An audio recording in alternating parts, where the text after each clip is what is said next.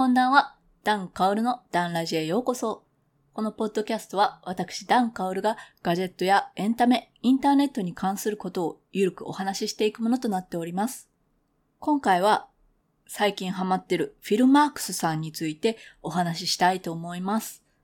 Filmarksというのが国内最大級の映画の口コミ・レビューサイトとなっています。私は気になる映画があれば、まずFilmarksで口コミや情報を調べて、それから映画館まで見に行くか、配信を待つかっていうのを決めています。このFilmarksの良いところが、マークとクリップという機能があり、クリップというのは気になる映画やこれから上映される新作映画などをとりあえずクリップしておくと、上映日が開始したよとか、レンタルが開始したよっていうのを通知で教えてくれます。そしてマークという機能は見た作品を記録するもので、映画を見た後に、まあ、この映画面白いからごてんとか、普通だからさんてんとか、まあ、それぞれ個人の感想になってしまいますが、レビューを食べログみたいに感想とともに載せるというものになっています。このレビューがなかなか人によって面白いんですよね。このレビュー機能もネタバレというボタンがあるので、ボタンを押しておくと、このレビューはネタバレを含みますと出ていて、普通には表示されません。そしてその部分をクリックすると表示していいですかっていうポップアップが出て初めてそのレビューを見ることができます。この機能はネタバレされたくない人にはかなりいい機能だとは思うんですが、まあ正直これ真面目に使ってる人が半々だったりするので、まあうっかりネタバレ読んじゃうこと結構あります。その他に私が気に入っている機能が、気になる映画のトップページに行くと、今上映しているものだったら上映感が出てきたり、古い映画だったりすると Amazon プライムでやってるよとか、 Netflix でやってるよ、 TSUTAYA でレンタルしてるよとか、そういうのも一緒に出てくるので、非常にありがたいサイトとなっております。気になる作品があって Amazon プライムで検索して Netflix で検索してっていうのが結構めんどくさいので、Filmarksのサイトからだと一発でそういうのもわかるので、かなり使いやすいです。あとレビュアーさんも面白い方がいらっしゃったり、自分の好みに合った人をフォローしておくと、今まで毛嫌いしていたり、知らなかった作品を知るきっかけとなるので、大変参考にさせていただいてます。で、コメント欄などもあって、そこで映画について語ったりとか、最近だと私の書いたレビューに、すごくダンさんの感想は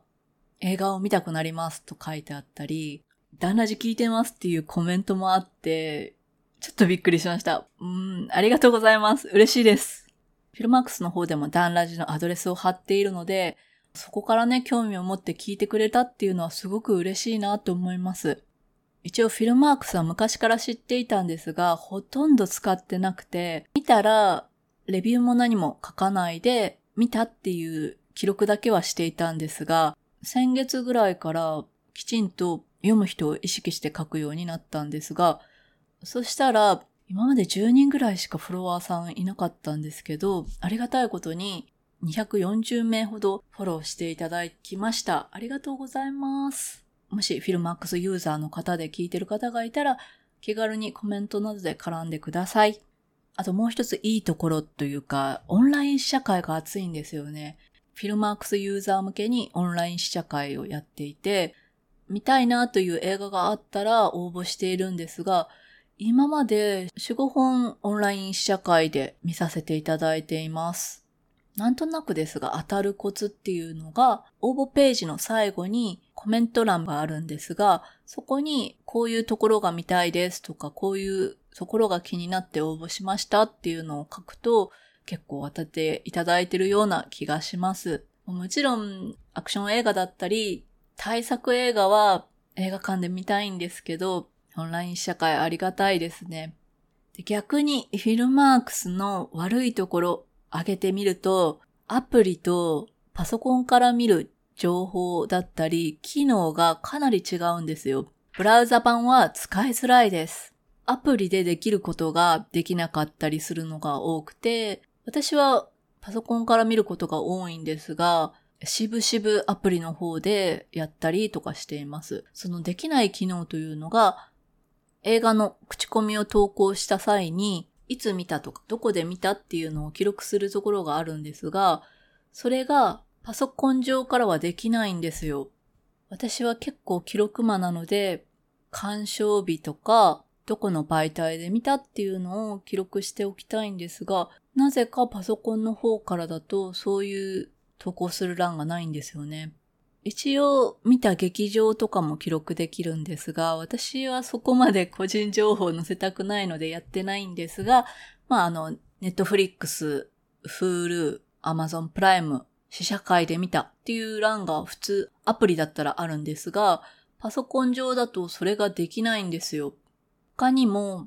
いただいたコメントにいいねがしたいときに、アプリからはいいねできるんですけど、パソコン上からはできないんですよ。なので、お返事を書いた時に、いいねして、相手の通知に行くようにしてるんですが、わざわざパソコンで返事を書いて、アプリからいいねするってなんかめんどくさいなっていうのが本音です。あと致命的なのが、ブラウザからだと、気になったユーザーさんや、コメントをしてくれたユーザーさんが、自分のことをフォローしてくれてるのかわかんないんですよ。これって結構致命的で、自分のことをフォローしてくださっているか、ただの通りすがりの人かで、やっぱり対応だったり、フォローしようとか、フォロー返ししようとか、そういうのが変わると思うんですよ。なので、もしフィルマークスの中の人がいたら、ぜひ改善してほしいです。よろしくお願いします。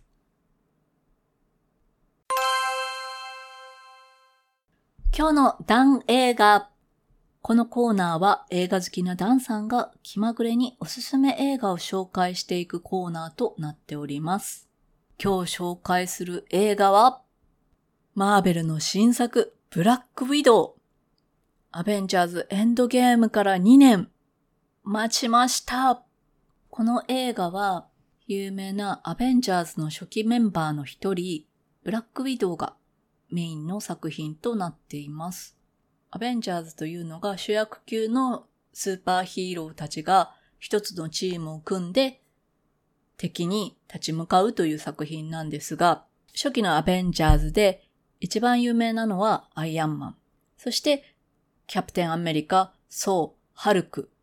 と続くんですが、残りの二人、ホークアイとブラックウィドウだけが単体作品がなかったんですよ。それが今回、ようやくブラックウィドウ主役の映画が上映されました。ちなみにホークアイに関してはディズニープラスの方でドラマが企画されているそうです。そしてこのブラックウィドウ、コロナの影響などもあっていちねん待ってようやく公開されたんですが、楽しみすぎて普段は映画が安い日にしか行かないんですが、初日の、しかも アイマックス で見てきました。ちゃんとね、アベンジャーズの T シャツを着て、私がアベンジャーズだとね、あの、意気揚々と言ったんですが、初日が木曜だったんですけど、初日の木曜日に アイマックス で見るような人たちは、ガチのアベンジャーズ、マーベル、エムシーユー ファンばかりでした。正直アベンジャーズの T シャツ着たら、ちょっと恥ずかしいかなとか思ってたんですけど、割と見かけたので安心しました。なんかね、話しかけたくなったんですけど、上映開始ギリギリだったので、うわーと思いながら館内に入りました。今回は予告も熱いので、普段じゅっぷんごに入るとかいう方もいらっしゃると思うんですが、もうさっさとね、トイレ済ませて時間ぴったりに入ってください。そしてこのブラックウィドウ、さすがマーベル映画というだけあって、シージー 満載のアクションシーンだったり、壮大なストーリー、そして今まで明かされなかったブラックウィドウの過去についてや、なぜ暗殺者になったのかという歴史がわかります。今まで天涯孤独だと思っていたブラックウィドウに家族がいたり、アベンジャーズエンドゲームに続く行動をしていたり、見終わってあ、今までじゅうねんかけて見ていたアベンジャーズがようやく終わったんだなっていうのを感じました。アベンジャーズ言ってもじゅうねん経っているので、もう次世代のスーパーヒーローを作りたいんだろうなっていう制作者サイドの気持ちもちょっとわかりつつ、これから出てくる作品ももう発表されているんですが、それも楽しみなんですが、やっぱりじゅうねん追いかけてきたアベンジャーズが終わるのかって思うと少し寂しく思いました。そしてこの作品がディズニープラスの外伝というかスピンオフ、作品を見てないとわかんないところがあって、これからそこを補完するために私はディズニープラスに入ってみなければなりません。エムシーユー 奥が広すぎる。正直アベンジャーズは気軽に人に勧められないんですが、スーパーヒーローものが好きだったり、派手なアクション映画、壮大なストーリー、熱い友情など好きな方だとハマると思いますので、ぜひご覧ください。私はじゅうねんまえ初めて友達が見に行こうよと言って連れてかれたんですけど、それからハマってずっと見ています。それまではアメコミスーパーヒーローみたいな感じだったんですけど、今ではキャプテンアメリカかっこいいとか、ロキ様とかね、なってます。まあ、ちなみに私の推しはバッキーことウィンターソルジャーです。よろしくお願いします。ではでは、ダン映画のコーナーでした。今日は長いね。ダンラジだいじゅうろっかいめ。今回はフィルマークスについてと映画はブラックウィドウについてお送りしました。もうブラックウィドウを見るためにどの T シャツを着ようか